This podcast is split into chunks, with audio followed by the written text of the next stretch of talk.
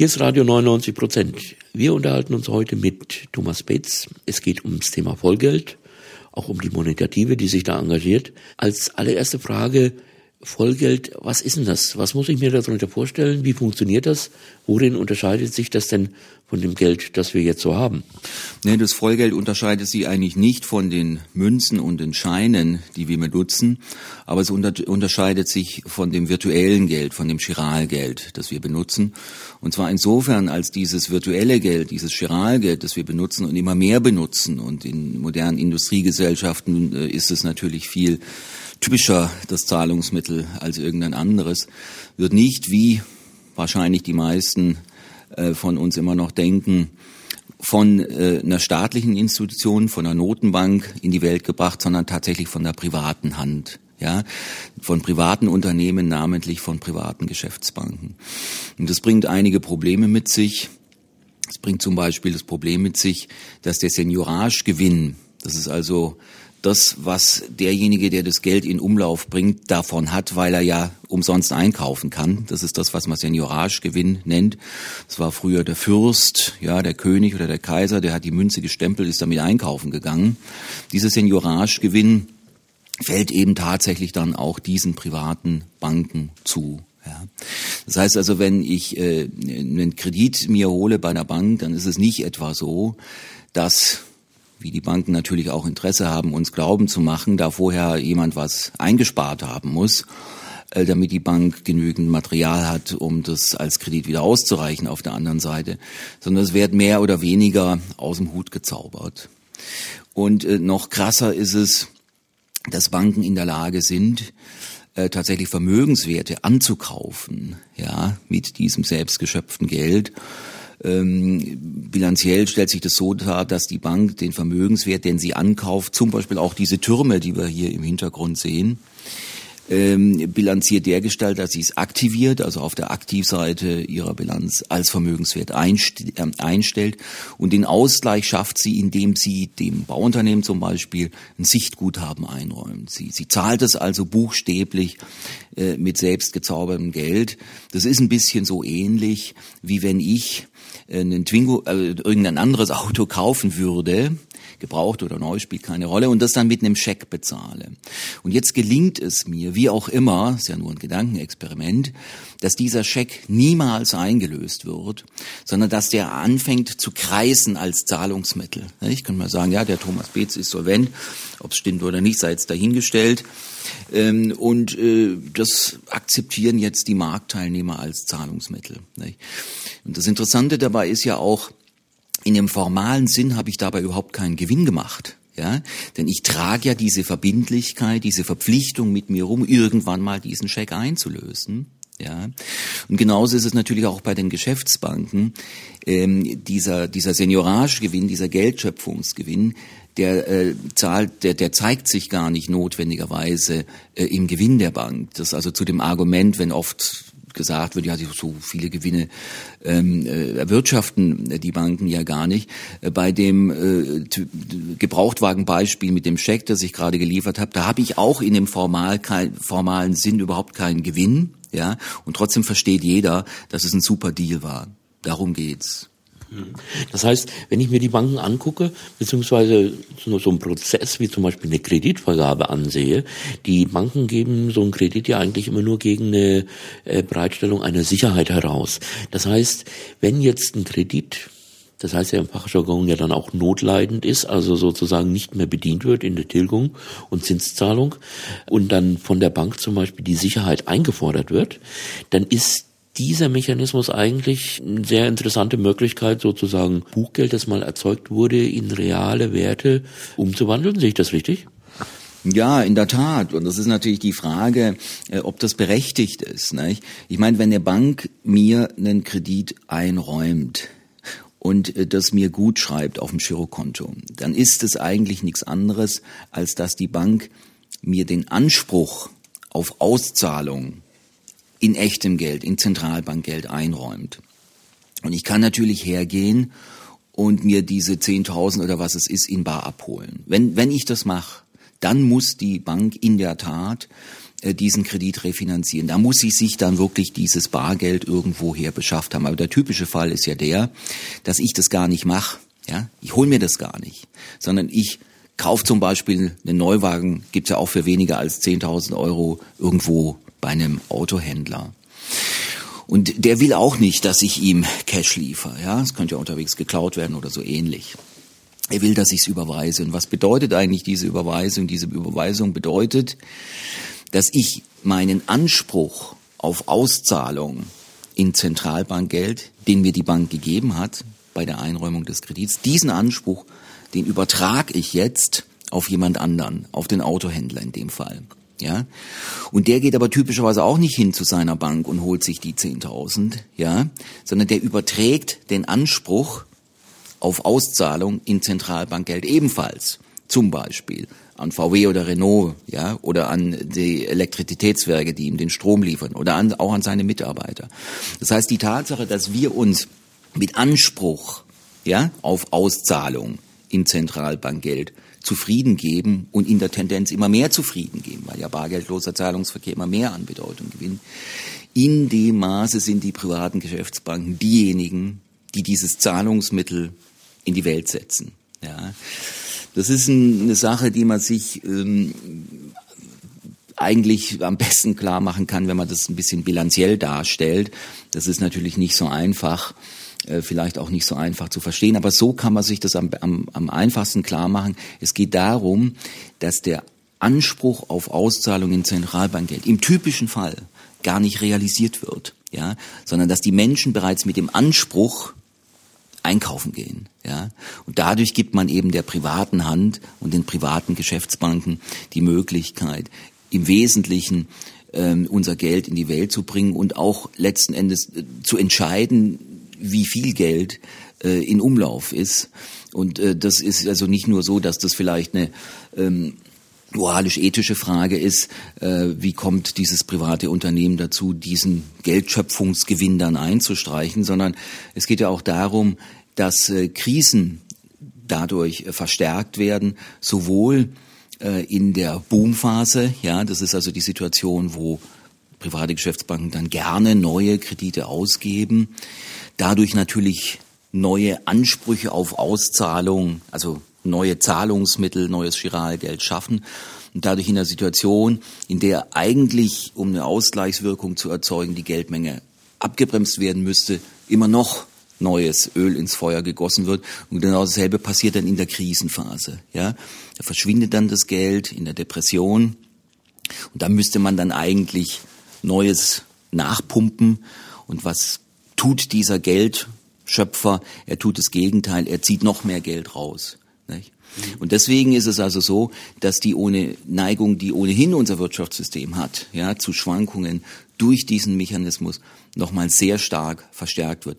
Und das ist eigentlich auch das größte Problem, das mit diesem Mechanismus zusammenhängt. Wenn wir davon ausgehen, dass Menschen sich mit Materialien austauschen wollen und im weitesten Sinne Handel betreiben und das eine praktische Sache ist, Geld zu verwenden, das also als Tauschmittel oder Ersatztauschmittel verwendet wird, dann könnte man ja erstmal feststellen oder sagen, das ist so super, dass wir Geld zur Verfügung haben, um sozusagen das Tauschen einfacher zu machen. Wo passiert denn da das eigentliche Problem? Die Banken an sich ja sozusagen diesen Anspruch auf Auszahlung echten Geldes ja auch durch Sichtguthaben, also Zahlen auf dem Kontobeleg umsetzen und letzten Endes so lange immer ausgezahlt wird, und bis jetzt funktioniert es ja mehr oder weniger, ist doch eigentlich alles super, oder? Ja, wenn es funktioniert, äh, ist es super, aber wenn es nicht funktioniert, äh, ist es nicht so super. Und es funktioniert ja zum Beispiel dann nicht, äh, wenn die Bank pleite geht. Und das kann eben sehr schnell passieren und viel schneller passieren als in einem, in einem anderen System. Das hängt damit zusammen, dass die Banken in unserem bestehenden System äh, sich in ihrer Bilanz äh, an einer Stelle sehr stark unterscheiden von der Bilanz eines Unternehmens der Realwirtschaft, nämlich darin, dass Forderungen und Verbindlichkeiten, also Forderungen, äh, ich habe noch was zu kriegen, Verbindlichkeit, ich muss jemandem noch was geben, ähm, äh, die, die, die Geschäftsbanken sind dadurch gekennzeichnet, dass mehr oder weniger 90 Prozent ihrer Bilanz aus Forderungen, Verbindlichkeiten steht, eben auf, besteht, eben auf, aus Forderungen auf Rückzahlungen ja, von Krediten und aus Verbindlichkeiten auf Auszahlungen von Zentralbankgeld. Das ist ein bisschen so vergleichbar äh, wie mit im Zirkus so einer, der auf Stelzen geht. Ja, da besteht ja auch 90 Prozent sozusagen aus echtem, äh, sorry, 10 Prozent äh, aus echtem Mensch, ja, und 90 Prozent sind die Stelzen. Wie wir alle wissen, ist es natürlich äh, ein wackeliges Gebilde. Deswegen ist es ja auch so eine große Kunst, das zu können, auf solchen Stelzen zu laufen. Äh, und, und, und ganz äh, ähnlich sieht es eben auch mit den Bankbilanzen aus. Und deswegen ist das ja auch so ein wackeliges Gebilde.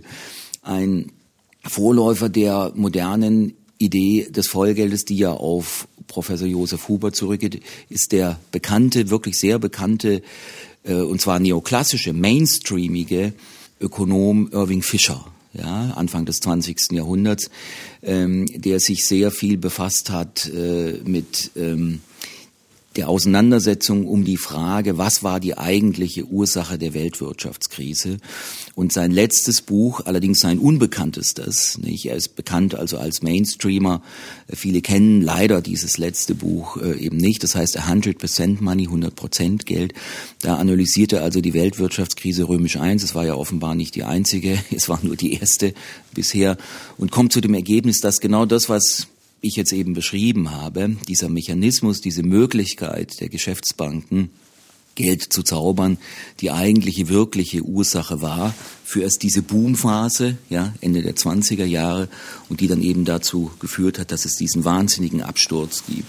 Und dieser Irving Fischer äh, äh zitiert an einer Stelle äh, einen oder mehrere Banker, die ihm gesagt haben, wenn ein Unternehmen aus der Realwirtschaft mit so einer Bilanz, ja, mit so einer riesigen äh, Forderung, Verbindlichkeiten, äh, Anteil zu einer Geschäftsbank kommen würde, um einen Kredit nachzufragen, dann würde dieses Unternehmen aus der Realwirtschaft sofort wieder nach Hause geschickt werden, würde gesagt werden, so jemand kriegt von uns keinen Kredit, das ist viel zu gefährlich. Ja?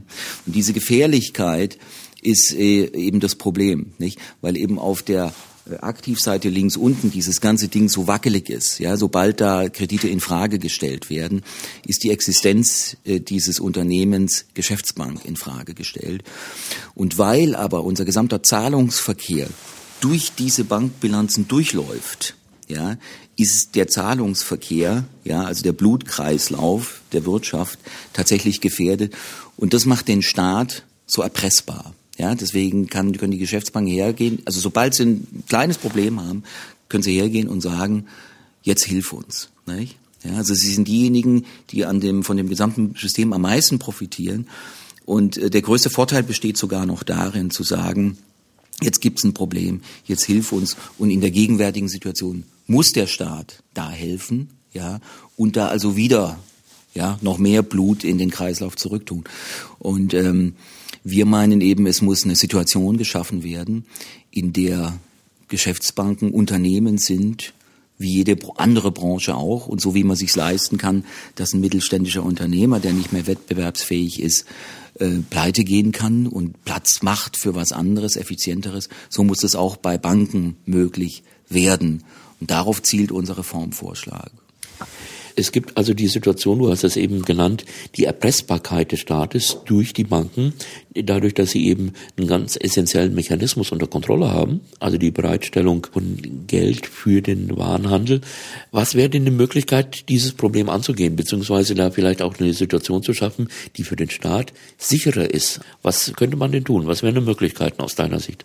Ja, äh, der Trick besteht gewissermaßen darin, die Situation zu schaffen, von der die meisten von uns denken, dass sie bereits Realität ist, nämlich dass der Staat, die öffentliche Hand, die Zahlungsmittel als öffentliches Gut in Umlauf bringt und dass die Banken Finanzintermediäre sind, also Vermittler zwischen Sparer auf der einen Seite und Kapital und, und, und Kreditnehmer, Investor auf der anderen Seite. Also das, was, was, was wir oder viele oder die meisten von uns denken, was sowieso schon der Fall ist, das muss eigentlich erst etabliert werden, indem alle Zahlungsmittel und eben auch das virtuelle Geld, das nicht materiell sich realisierende Geld, in staatliches Zahlungsmittel verwandelt wird.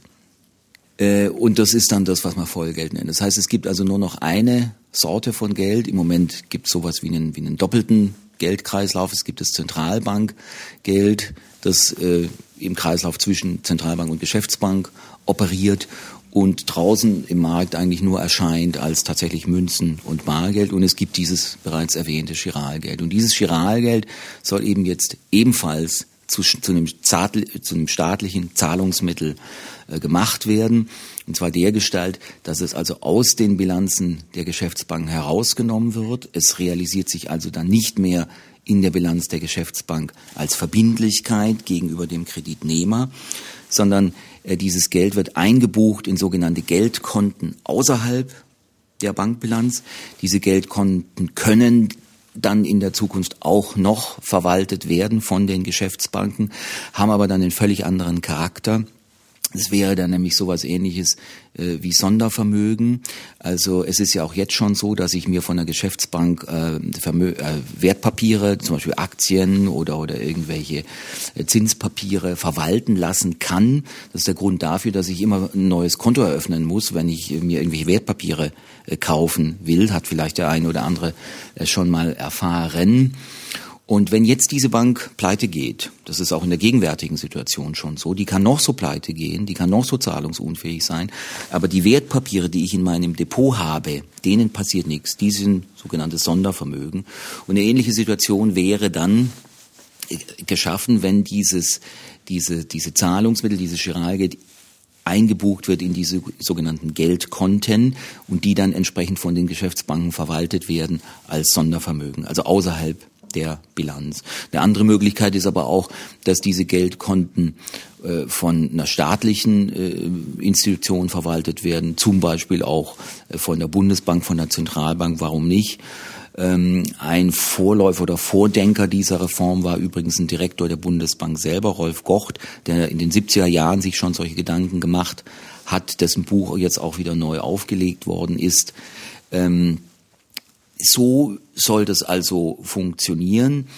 Und äh, im Gegenzug äh, ist es dann so, dass diese Verbindlichkeit gegenüber dem Kreditnehmer umgewandelt werden würde in eine Verbindlichkeit gegenüber ähm, der Zentralbank, gegenüber der Monetative, äh, wie man sie ja dann nennen will. Und jetzt passiert was saldenmechanisch sehr Interessantes, nämlich wenn jetzt Kredite zurückbezahlt werden, kommt also dieses Vollgeld zurück als Forderung gegenüber der Monetative auf die Aktivseite. Auf der äh, Passivseite gibt es diese Verbindlichkeit gegenüber der Monetative. dadurch könnten also diese Beträge entsprechend glattgestellt werden. Das Geld würde also im ersten Schritt verschwinden, ja, aus dem Kreislauf. Und das schafft jetzt äh, dem Staat die Möglichkeit, neues Geld in Umlauf zu bringen, und zwar so lange, bis die Geldmenge insgesamt genau die gleiche ist wie jetzt auch. Also das ist in, in Deutschland sind es ungefähr 1,4 bis 1,4 bis 1,5 Billionen, also alles zusammengenommen, also die Münzen, die Scheine und dieses dieses virtuelle Geld. Und das äh, würde ähm, dem Staat die Möglichkeit geben, und das ist eigentlich das Charmante bei dem Reformvorschlag, die Staatsverschuldung äh, um plus minus zwei Drittel zurückzufahren. Also diese, diese ein bisschen mehr als zwei Billionen, die wir momentan als gesamte öffentliche Verschuldung mit uns schleppen, könnte also um in der Größenordnung von 1,4 oder 1,5 Billionen ähm, ähm, tatsächlich verschwinden, ja ähm, obsolet gemacht werden, weil eben dieses von der privaten Hand geschöpfte Geld ersetzt werden würde durch staatliches Geld. Das heißt, der Staat verschuldet sich nicht mehr bei der privaten Hand, ja, äh, sondern er verschuldet sich gewissermaßen bei sich selber. Ja, das ist also so der, der große Trick. Denn in der gegenwärtigen Situation ist es so, ich habe das vorhin mit den Frankfurter Banktürmen erklärt, es ist nicht nur so, dass die Banken äh, ihre Vermögenswerte, Computer, äh, Grundstücke, Gebäude und so weiter auf die Art und Weise bezahlen können, sondern, und das ist eigentlich noch das Verrückteste von allem, Sie geben auch dem Staat, sie, sie leihen aber nur in Anführungszeichen dem Staat Geld, indem sie die Schuldverschreibung, also die Zinspapiere, die der Staat ja ausgibt, in ihrer Bilanz auf der Aktivseite, auf der linken Seite einbuchen und auf der Passivseite dem Staat ein Sichtguthaben einräumen. Ja? Das heißt, sie leihen dem Staat Geld, das sie in derselben logischen Sekunde erfunden haben. Ja? Und, äh, die, und das ist nicht nur ein verschwindend geringer Betrag. Ähm, es ist in keiner Weise so, dass das meiste Geld, das unser Staat sich leiht, sich von seinen Bürgern leiht, das ist nur in Industrieländern nur eine Größenordnung von ungefähr 10 Prozent. Circa 30 bis 35 Prozent werden von Fonds gehalten, Lebensversicherungen und so weiter. Und 60 Prozent stecken also wirklich in diesen Bilanzen der Geschäftsbanken der Gestalt, ja, dass die Geschäftsbanken dem Staat Geld leihen, in Anführungszeichen, das sie aber nicht irgendwo hergenommen haben, sondern in diesem Moment in die Welt bringen. Und spätestens an der Stelle müsste eigentlich klar werden, dass da irgendwas nicht in Ordnung ist. Und die, der Reformvorschlag zielt eben darauf, dass, also vereinfacht könnte man sich es auch so vorstellen, dass der Staat diese Schuldverschreibungen rauskauft aus den Bilanzen der Geschäftsbanken mit seinem eigenen Geld. Mhm. Und das hätte dann also nicht nur diesen, diesen Umwandlungs-Seniorage-Gewinn äh, zur Konsequenz, sondern auch zur Konsequenz, dass der Staat dafür natürlich dann auch keine Zinsen mehr bezahlen muss. Das wäre natürlich für die Banken als gewinnorientierte Unternehmen, ich sag mal, der Verlust eines sehr einträglichen Geschäftsmodells. Wie viel politische Macht oder auch ökonomische Macht bräuchte man denn wirklich, um sozusagen so eine Änderung in diesem Sinne herbeizuführen, dass zum Beispiel die Geldschöpfung jetzt wirklich durch den Staat letztendlich komplett kontrolliert wird? Liegt es nur an der guten PR der Banken zu verschleiern, dass das so ist und deswegen keiner nachfragt und vielleicht auch in der Politik nicht immer völlige Klarheit darüber herrscht? Wo muss man da ansetzen? Naja, die PR ist äh, schon sehr gut. Und zwar äh, ist es, ist es äh, so, dass äh, sehr, sehr tricky und sehr verschleiert äh, erzählt wird, worum es äh, eigentlich geht. Also es wird eigentlich nie explizit gesagt, ähm, die Banken sind nur Intermediäre. Ja, aber es wird also so indirekt zwischen den Zeilen also ständig so getan. Und die Menschen werden in diesem Glauben gelassen. Es ist zum Beispiel auch so, ich habe selber Wirtschaftswissenschaft studiert, ich bin rausgelaufen aus dem Studium, das bestätigen mir auch alle anderen äh, Kommilitonen beziehungsweise Kollegen, äh, man läuft da raus und man weiß nicht, was gespielt wird. Es gibt sogar Leute, die in Banken arbeiten und nicht wissen, äh, was gespielt wird, denn die allermeisten haben ja mit Bilanzierung und so weiter nichts zu tun. Die reichen da Kredite aus und, und, und rechnen äh, äh eben anhand irgendwelcher äh, Kennzahlen, was da jetzt äh, her muss an Sicherheiten und an Zinszahlungen. Es gibt auch in der, in der Theorie äh, so ganz merkwürdige Konstruktionen, den sogenannten Geldmengenmultiplikator, der da so ein Bild vermittelt, äh, das am Ende dann zu der Bilanz der Bank führt, wie wir sie kennen, aber trotzdem den argumentiert, dass da ein Sparer einzahlen muss und dann geht's auf der anderen Seite raus und dann kreist zurück zur nächsten Bank und die dann wieder. Aber es ist natürlich ein Bild, das uns in die Irre führt, weil es immer noch den Eindruck vermittelt, dass da erst jemand gespart haben muss, damit da dann auf der anderen Seite ein Kredit rauskommen kann. Also da wird schon viel Einfluss genommen. Ich habe im Sommer ähm, ähm, zum Beispiel äh, in Berlin beim Senat äh, bei so einer Fortbildung für Lehrer mitgewirkt. Also in dem Sinne, das, sowas kann man zum Beispiel schon auch als Erfolg verbuchen, ja, dass da so eine Nachfrage da ist. Wir wollen, dass unsere Lehrer diesbezüglich mal Nachhilfe, also nicht die Schüler, sondern die Lehrer kriegen da jetzt mal äh, Nachhilfe. Und da habe ich zum Beispiel nebenbei erfahren, dass ein Großteil der Lernmaterialien in Berufsschulen, auch Gymnasien, was Banken und Finanzwelt anbetrifft, äh, freundlicherweise vom ähm, Bundesverband Verband Deutscher Banken zur Verfügung gestellt werden, kostenfrei natürlich. Ja, das ist das ist zum Beispiel so eine Geschichte, äh, die da läuft. Ja, es ist aber auf der anderen Seite so, dass in, in, in Veröffentlichungen auch von der Bundesbank, auch von den Geschäftsbanken durchaus das Kind beim Namen genannt wird. Und es ist aber auch so, dass ähm, äh, auf das, was wir betreiben, Bezug genommen wird. Ich war jetzt gerade hier am äh, hier in Frankfurt war am Dienstag eine Veranstaltung, die durchgeführt worden ist von äh, Thomas Mayer, also dem ehemaligen Chefvolkswirt der Deutschen Bank hier an der Universität in Frankfurt. Und der hat also sage und schreibe äh, Josef Huber, also hier diesen Erfinder der Vollgeldidee und auch monetative Gründer oder mindestens Mitbegründer, eingeladen, ja, dass er da seine Thesen da mal ausbreiten darf. Und das war schon eine illustre Gemeinschaft. Da war schon einiges Hochkarätiges der Frankfurter Bankenwelt äh, vertreten. Also ich will damit sagen, es ist einerseits völlig klar, das ist eine riesige Macht und es ist, also so naiv sind wir auch nicht, dass äh, wir glauben, wir haben das ja so in der Schule gelernt, wir könnten ja auch ein anderes Wirtschaftssystem haben, müssen nur entsprechend den Finger strecken und, und abstimmen. Da spielen natürlich schon Machtfaktoren eine erhebliche Rolle. Aber es ist auch nicht so, ähm, dass, dass es nur stimmt, äh, dass Verhältnisse sich dann ändern können, äh, wenn es eine Revolution gibt, also so ein bisschen so dieser marxistische Standpunkt. Äh, Im Bereich des Umweltschutzes haben wir das Beispiel Wühl, ja, am, am, am Rhein, wo das war das erste, erste Beispiel dafür, dass das Bürger Bürgerbegehren, also Graswurzelwille von unten, äh, echt ähm, politische Entscheidungen äh, geändert hat.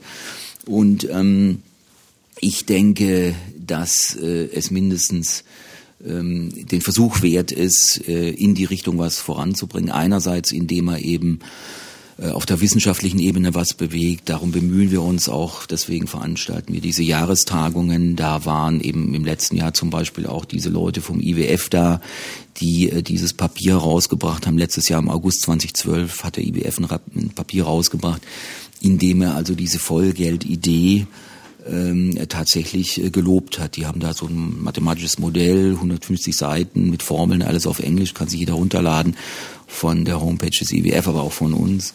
Ähm, also solche, äh, die dann eben hier mit deutschen Wissenschaftlern und so weiter diskutiert haben, solche Dinge laufen auf der einen Seite, auf der anderen Seite läuft eben diese Öffentlichkeitsarbeit, nicht diese Vorträge, die wir machen.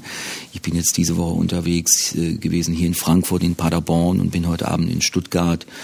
Ähm, ich glaube schon, äh, dass man da was bewegen kann und eines ist auf jeden Fall jetzt schon zu beobachten. Erstens die Nachfrage nach diesen Dingen steigt. Ja, also wir werden stärker nachgefragt als Referenten und so weiter, als es noch vor ein, zwei Jahren der Fall war. Und zweitens, was sich ändert, ist sowas wie ein, wie ein Vorwissen, ja, was die Menschen mitbringen. Also ich stelle zum Beispiel am Anfang immer so die Frage, äh, was glauben Sie, äh, wo das Geld herkommt oder so ähnlich. Das ist eins der ersten Folien auf dem PowerPoint. Und äh, bis vor kurzem war das dann noch völlig klar, na ja, Staat, Bundesbank, Zentralbank.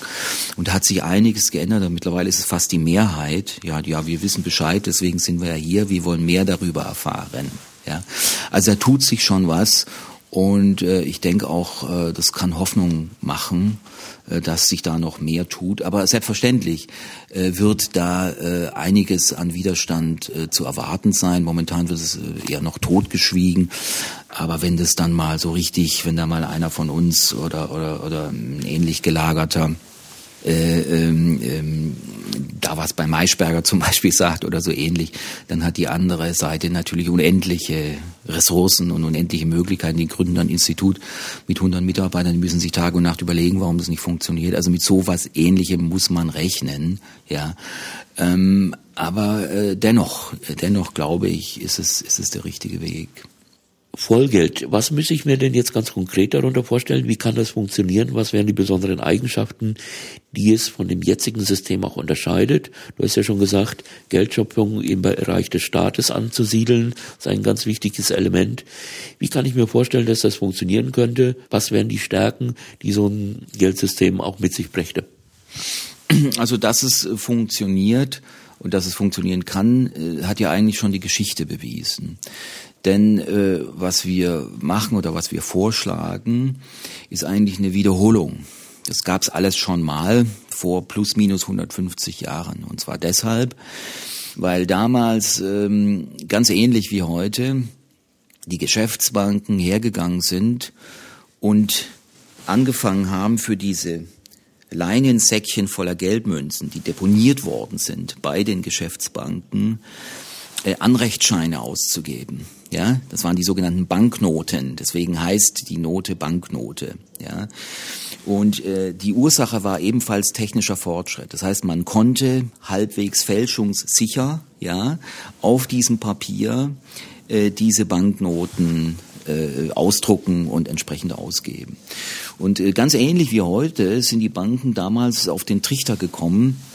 Man könnte ja eigentlich ein bisschen mehr, ja, an Papiergeld ausgeben, als an echtem Metallgeld hinten im Tresor hinterlegt ist. Und genau so ist es gewesen. Und genau so war es die Situation wie heute, dass ein immer größerer Anteil der Zahlungsmittel, damals eben diese Papiernoten, ähm, von privaten Unternehmen in die Welt gesetzt worden sind. Genauso wie heute äh, war einerseits äh, die Folge Krisenverstärkung, ja, also noch mehr Geld wird reingepumpt in die Boomphase und noch mehr Geld wird rausgezogen in der Krisenphase. Und genauso wie heute war es damals auch fragwürdig, dass äh, der Profiteur dieser Geldausgabe, ja, dieser sogenannte Senioragegewinn, eine private, ein privates Unternehmen, die private Geschäftsbank sein soll, denn die können ja umsonst einkaufen. Nicht? Das ist ja immer so, wer das Geld ausgibt, kann umsonst einkaufen. Das ist sozusagen, äh, einer muss sozusagen in den sauren Apfel beißen, in Anführungszeichen, hahaha, früher war es der Fürst, ja, der, der hier diese Münze äh, geprägt hat. Das ist, äh, wahrscheinlich würden wir das heute nicht okay finden.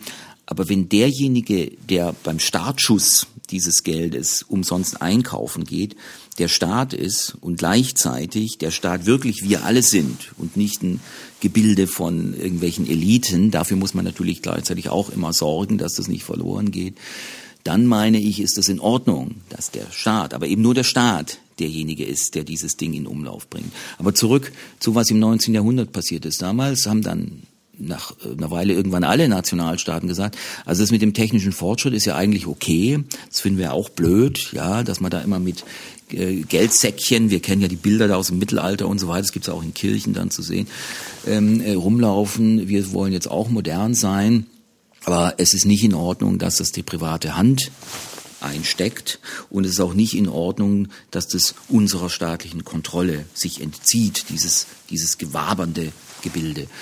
Und irgendwann ist es dann verboten worden, beziehungsweise ist auf die Staatsverantwortung zurückgeschaltet worden, ist staatlich monopolisiert worden. Das heißt, aus der Banknote wurde die Notenbank. Ja, die staatliche Notenbank war die einzige Institution, die berechtigt war, diese Banknoten herauszugeben. Und das ist das System, das wir heute haben. Es gibt keinen Staat mehr, in dem äh, private Banknoten erlaubt sind. Überall haben wir also dieses staatliche Monopol auf Banknoten. Ja, und jetzt äh, ist eben äh, 100 oder 150 Jahre später die nächste Stufe des technischen Fortschritts erreicht. Nicht? Bargeldloser Zahlungsverkehr, Geld, das in Sekundenschnelle äh, um die Welt äh, kreisen kann und so weiter und so weiter. Genau wie damals äh, soll es natürlich nicht so sein, dass man auf diesen technischen Fortschritt äh, verzichtet. Ja, also es wird ja teilweise auch von Leuten, die es nicht genau wissen, der monetativ unterstellt, ja, die wollen alle, dass wir nur noch mit Bargeld bezahlen. Das ist natürlich völliger Unsinn. Ja, selbstverständlich soll das also beibehalten werden, äh, die Art und Weise virtuell zu bezahlen. Aber dieses Geld, ja, soll eben staatliches Geld sein. Und zwar alles Geld. Nicht nur die Münzen und nicht nur die Banknoten, sondern eben auch das nicht materiell sichtbare und fühlbare Geld. Ja, und funktionieren äh, tut es für den, für den äh, ganz normalen Marktteilnehmer möglicherweise, äh, das ist vielleicht auch das Charmante bei der Reform, in einer Art und Weise, äh, die er gar nicht merkt. Also wer da nicht so ganz genau hinguckt, der kriegt da vielleicht äh, gar nicht so viel mit. Denn äh, die Kontoauszüge, die er kriegt, äh, sind dieselben. Äh, das Geld, das er benutzt, äh, ist dasselbe. Ähm, und auch das Chiralgeld, das er benutzt, ist im Rahmen dessen, wie er es normalerweise benutzt, äh, dasselbe. Auch ein Kreditnehmer muss natürlich nach wie vor ähm, äh, Sicherheiten einräumen.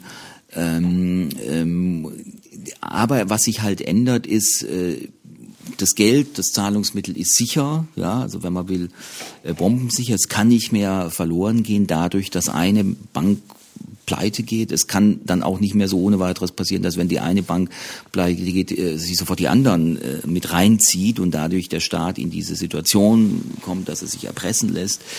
Ähm, und äh, was sich möglicherweise auch ändert, ist, ähm, dass das Ganze sich auf einem niedrigeren, gleichgewichtigen Zinsniveau abspielt. Warum? Ähm, drei Dinge dazu. Das eine ist, die, die Tatsache, dass Geld durch einen relativ hohen positiven Zinssatz knapp gehalten wird. Also wir haben jetzt eine Sondersituation. Die Zentralbanken versuchen mit einem niedrigen Zins die Wirtschaft zu beleben.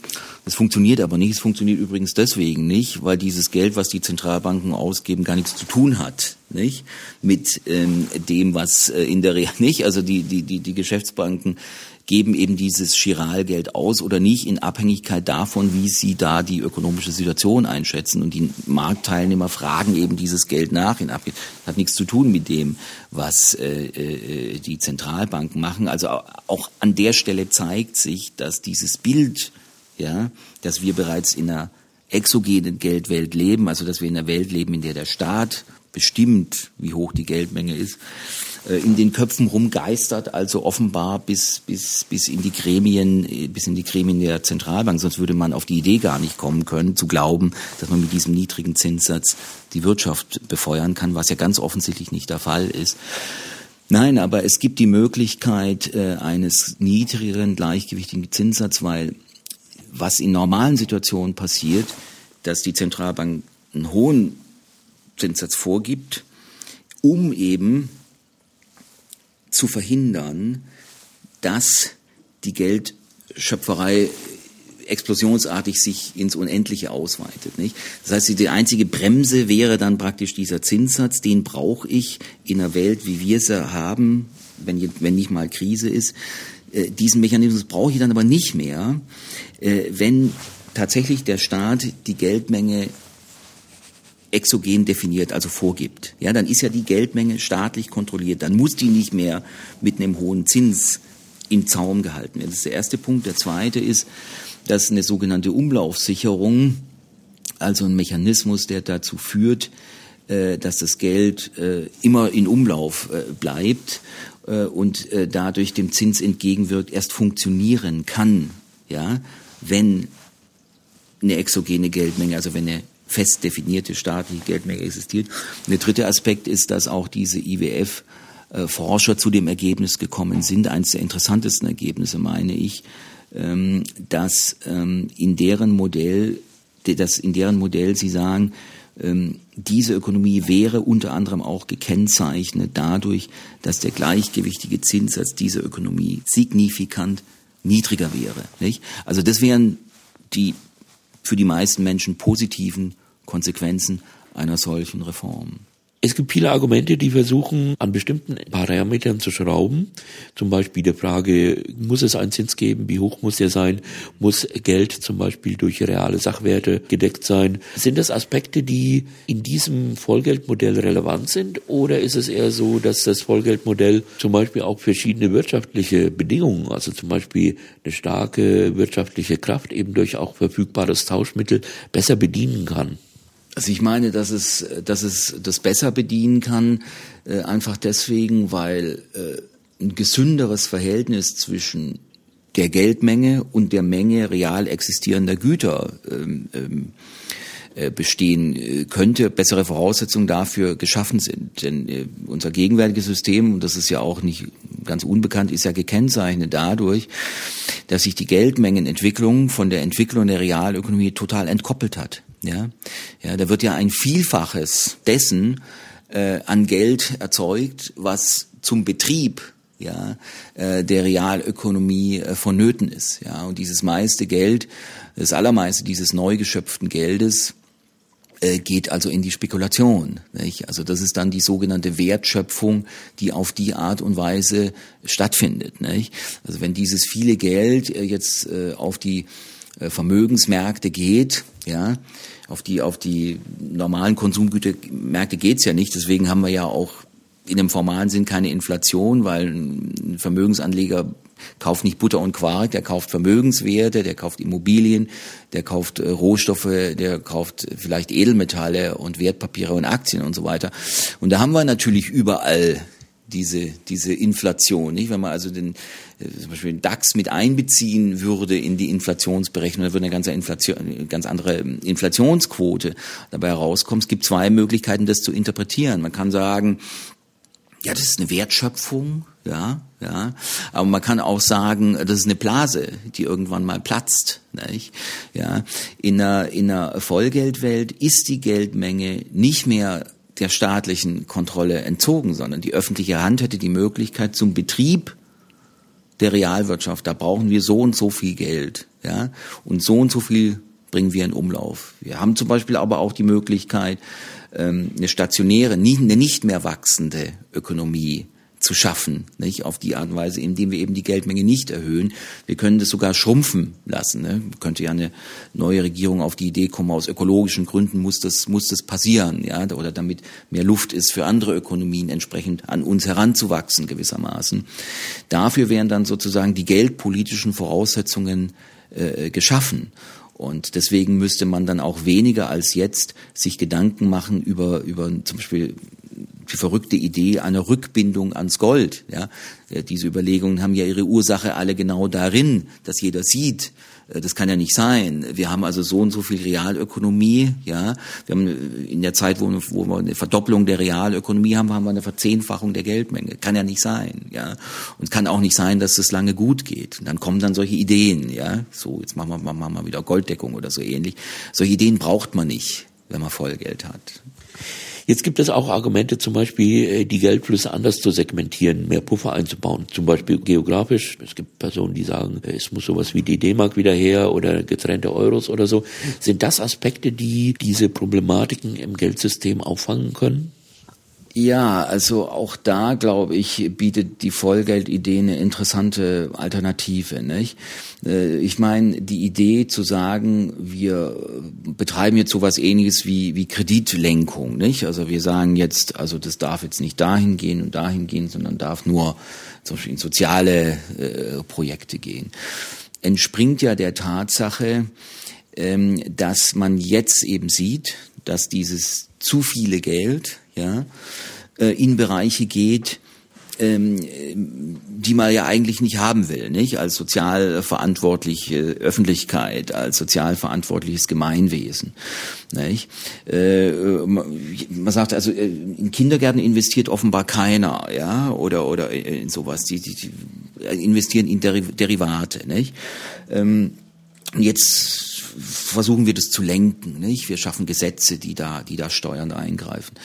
Ja, also in einer, in einer Vollgeldsituation bräuchte man derartige Lenkungsmechanismen entweder nicht äh, oder entsprechend weniger. Warum? Es gibt eine ausreichende Geldmenge, um die Realökonomie zu veranstalten, zu bewerkstelligen. Äh, und äh, den Rest gibt's nicht. Das heißt, diese Geldströme, die ich äh, lenken müsste dorthin, wo wo sie segensreich wirken könnten, die gibt's gar nicht. Und deswegen muss es ja auch nicht steuern. Ja.